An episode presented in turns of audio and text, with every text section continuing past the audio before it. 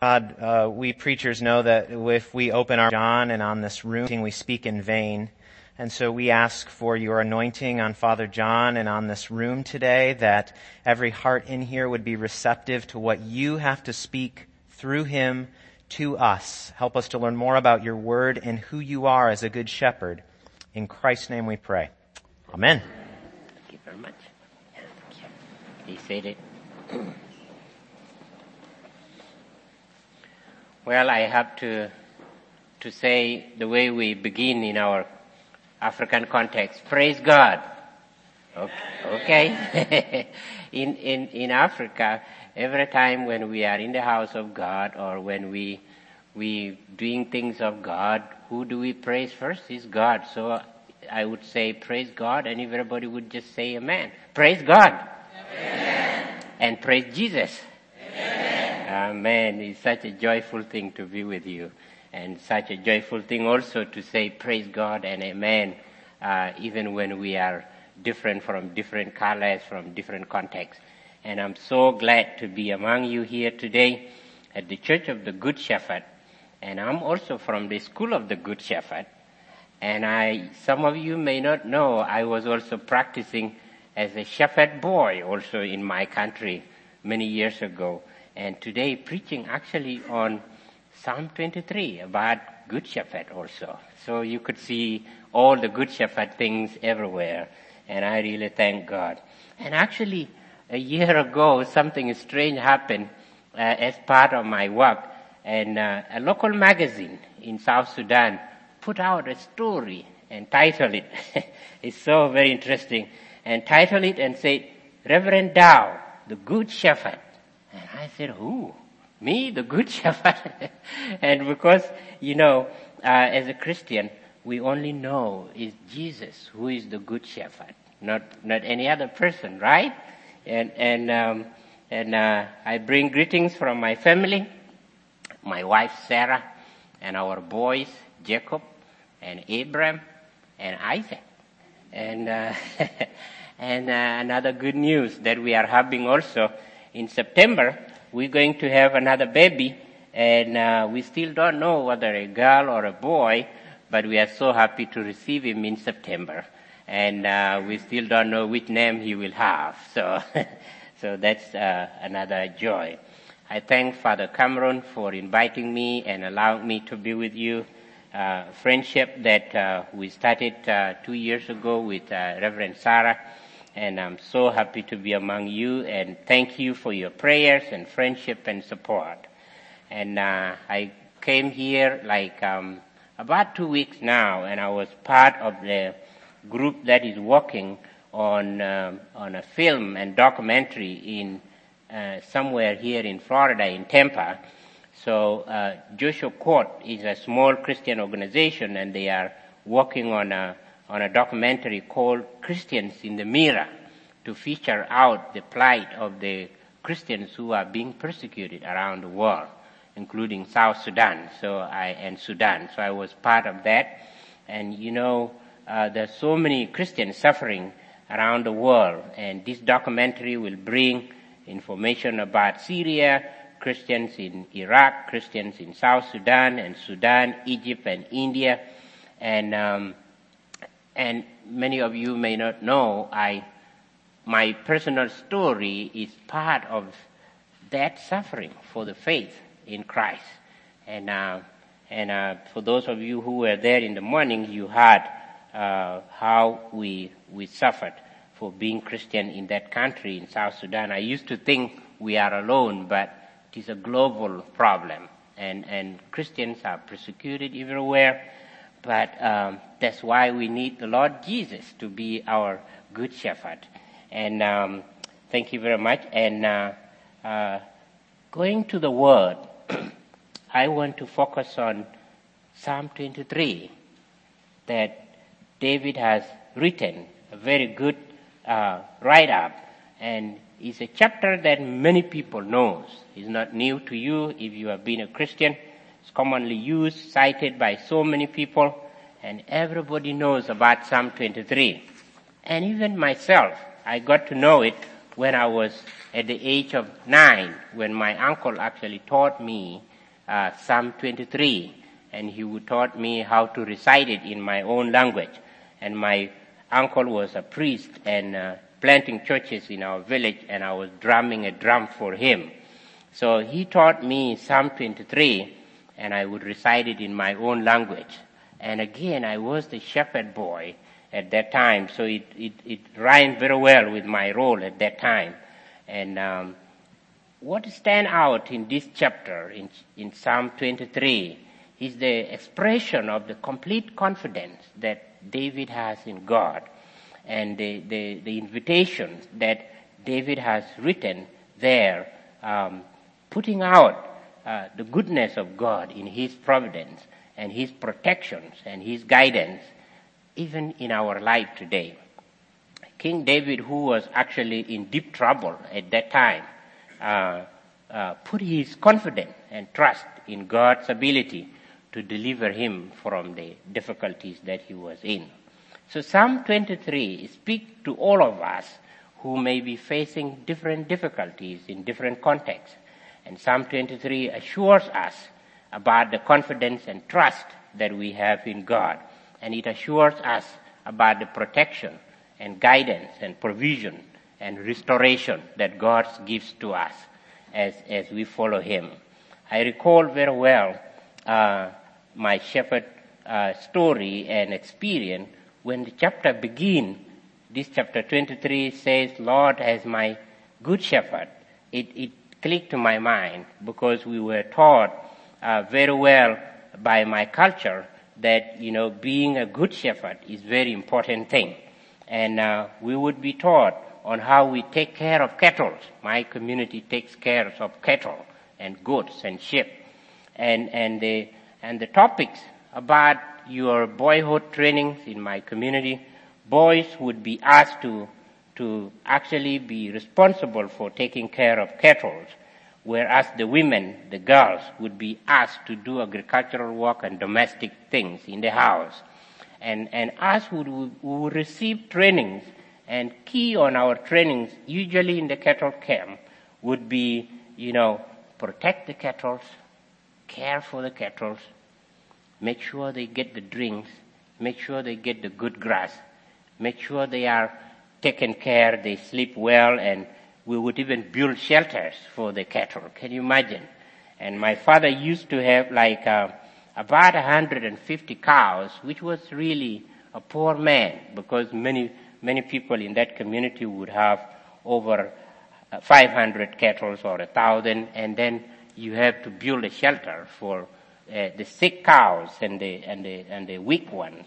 So this idea of the care, protection, and uh, provision uh, to go out and graze the cattle in a in a good place and make sure they go to the right place and protect them from the wild animals and clean them and spray them with ashes so that, you know, ticks and other things will not disturb them and look after them that they should not get lost.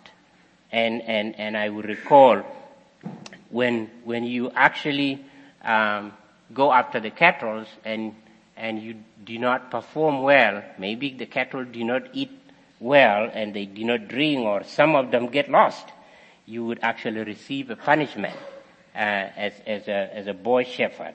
And this is something that Jeremiah echoed very well. For the shepherds to be good um, uh, is very important to, to look up to the Lord. And this was the time among the children of Israel that uh, people forgot about God, especially the leaders. And that's why Jeremiah was prophesying to them and said, okay, if you're not looking after my, my people very well, I will raise up my own shepherds and, and, and I would and I would raise uh, them so that they can be able to take care of my flock, so that they, they, the flock should not be in fear and should not be alone and should not be missing. Because the idea of protecting your flock, not to get lost, not to, not to be missing, is very important. So when I see those things, uh, it, it makes me uh, feel comfortable and remind me of the key roles that our good shepherd uh, the Lord Jesus gives us. Of course, David himself was a, was a shepherd boy like me, and he was probably trained uh, very well on how to protect his cattle and sheep, and even to the point that when he killed the lion, uh, I haven't killed the lion, but I, it was part of the training that was given to me. And I believe if David comes to our community, he would actually be highly regarded because he succeeded to the right training of protecting the, the, the flock. And God described himself as the good shepherd. And this is very important. Jesus Christ our Lord um, uh, remind us uh, uh, about him being the good shepherd. And these key ideas of the provision and the way God put himself to be the one providing to us is very important. And that's why David actually put it out and because the nature of the good shepherd lies in the provision of the necessities that he gives to his people. The green pastures, the place to be satisfied. Uh, a good shepherd personally would be concerned about the welfare of, of his cattle and sheep. That's why David would understand these and puts it in the perspective. Jesus Christ himself say he is the good shepherd because he would provide to us, because he would be caring for our welfare. David also reminded us about the guidance that the good shepherd would do. In verse 3 and 4, he spoke about how God guides him. He guides me. He leads me. He restores me. Because the good shepherd, the role is important in guidance. The guidance of God is through his word. He guides us through his word. He guides us to places of safety, to places of righteousness. And that's why you hear when Paul was talking to the Ephesians to tell them the Lord Jesus is taking us to the righteousness place. So sometimes we would rebel and refuse the guidance of God, and usually we would be lost uh, to different directions because if the flocks are without the good shepherd, because if they don't hear good guidance from the good shepherd, they would get lost. So that's why you see when Jesus Christ came and talked to the people and he saw them, he just saw them like people who have no direction. In mind. he saw them needy people, nobody who presented them himself like the one to care for them. And what did he do? He sat down and fed them. He sat down and instructed them to guide them. He didn't leave them like that. That is the key role of a good shepherd.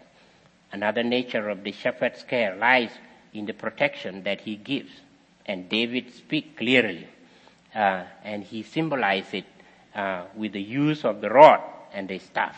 I recall very well when I was a shepherd boy, we would be given sticks, two different sticks. One to use for protection, and you would be trained how to use it. If it is a lion, you would be told how to use it. If it is a hyena, you would be told how to, to use your stick for scaring away the hyena. And another stick to care for the cows and to, to, to bring them.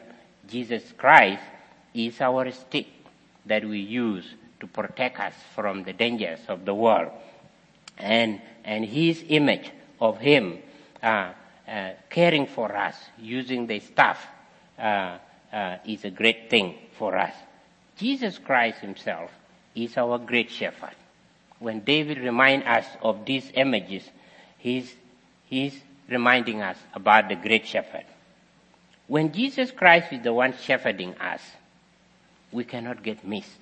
We cannot get lost. We will not miss clean water to drink. He made sure that He feeds us with His word. He made sure that He cares for us. He showed it to us by the acts of His humility and compassion. And Mark said, when Jesus Christ came and saw the crowd, he was moved by the compassion. And he came right to them and he began teaching them to give them the instruction of how they can move about in this difficult world. Jesus Christ reaches out with his compassion uh, and he prepares prepare for us uh, his life and he shows us when he protects us he protects us even to the point of death. He died on the cross to protect us because it is the key role of a good shepherd to to protect even to the point of death. To protect actually make you to stand the risk of, uh, of being entering into the danger. When we are cattle or uh, flock without a shepherd, we would risk insecurity. And you know very well, and I do know very well, when I was in the situation of insecurity, and even now in my country, sometimes we would live in fear, and when you are alone without protection, then you would live in fear. You could be harassed and you could be hurt uh, by the things of this world when you are alone. It's not about actually even lacking the shelter or lacking good food in my context or, or having problems that, or not having a good job or maybe your feeling is hurt. but it's about when you are actually having no the protection of Jesus. If you rest your heart on other things and not rest your heart and your spirit on Jesus Christ, you will purposely, you will actually remain insecure and you will be hurt and you would get lost. Our Lord Jesus Christ, the great shepherd, is here responding to us, those of us who are hurted in our hearts. He calls us for healing and restoration. And David saw that clearly. Good shepherd heals and restore his flocks. Jesus Christ himself came and stood in the gap to heal us. You could see in the stories uh, that he, he did many so healings to the people who need healing. Our Lord Jesus is the good shepherd. He's the great shepherd who laid down his, his life, who laid down his life so that we may have life, so that we can live a full life with blessing and abundance, so that we can get the everlasting life. Most of the time, especially when I was in South Sudan, those cattle who always do not want to be in the, in the company of the other flock, when they run off, they would always be in problems. But our Lord Jesus is inviting us. Because He's the good shepherd, He can care, He can protect, He can provide, He can restore, He can heal right now in our conditions. You might be going through so many other things. But the Lord Jesus present himself as your good shepherd. Would you not like to be in the company, in the shepherdhood of Jesus Christ? It doesn't need much from us. It needs just only our hearts to surrender them to Him, to set them to Him, because that's why Jesus Christ is pointing us uh, to Himself because of the assurance that He has given us. Jesus Christ is inviting us today, come to my flock, because He assures us of His protection. He can stand for us for sure, even to the point of death. He has the life, everlasting life. He has food, food that would be enough and that would not run out. He would guide us with His word that is food for our soul and food for our life. There is unique relationship when we come to His kingdom or, uh, or, or His flock. Jesus Christ today invite us to be in His company because He's our good shepherd. No any other good shepherd out there apart from Jesus Christ. If you trust other companies, other shepherds, you would get lost. You would run out of food. You would have no direction. You would have no any trust. You would trust the things, but they would fade out. But here is our Lord Jesus Christ who present himself to protect us, to provide us, to heal us, and to restore us to his own flock. Would you not want to be part of his flock? He is inviting you. Amen.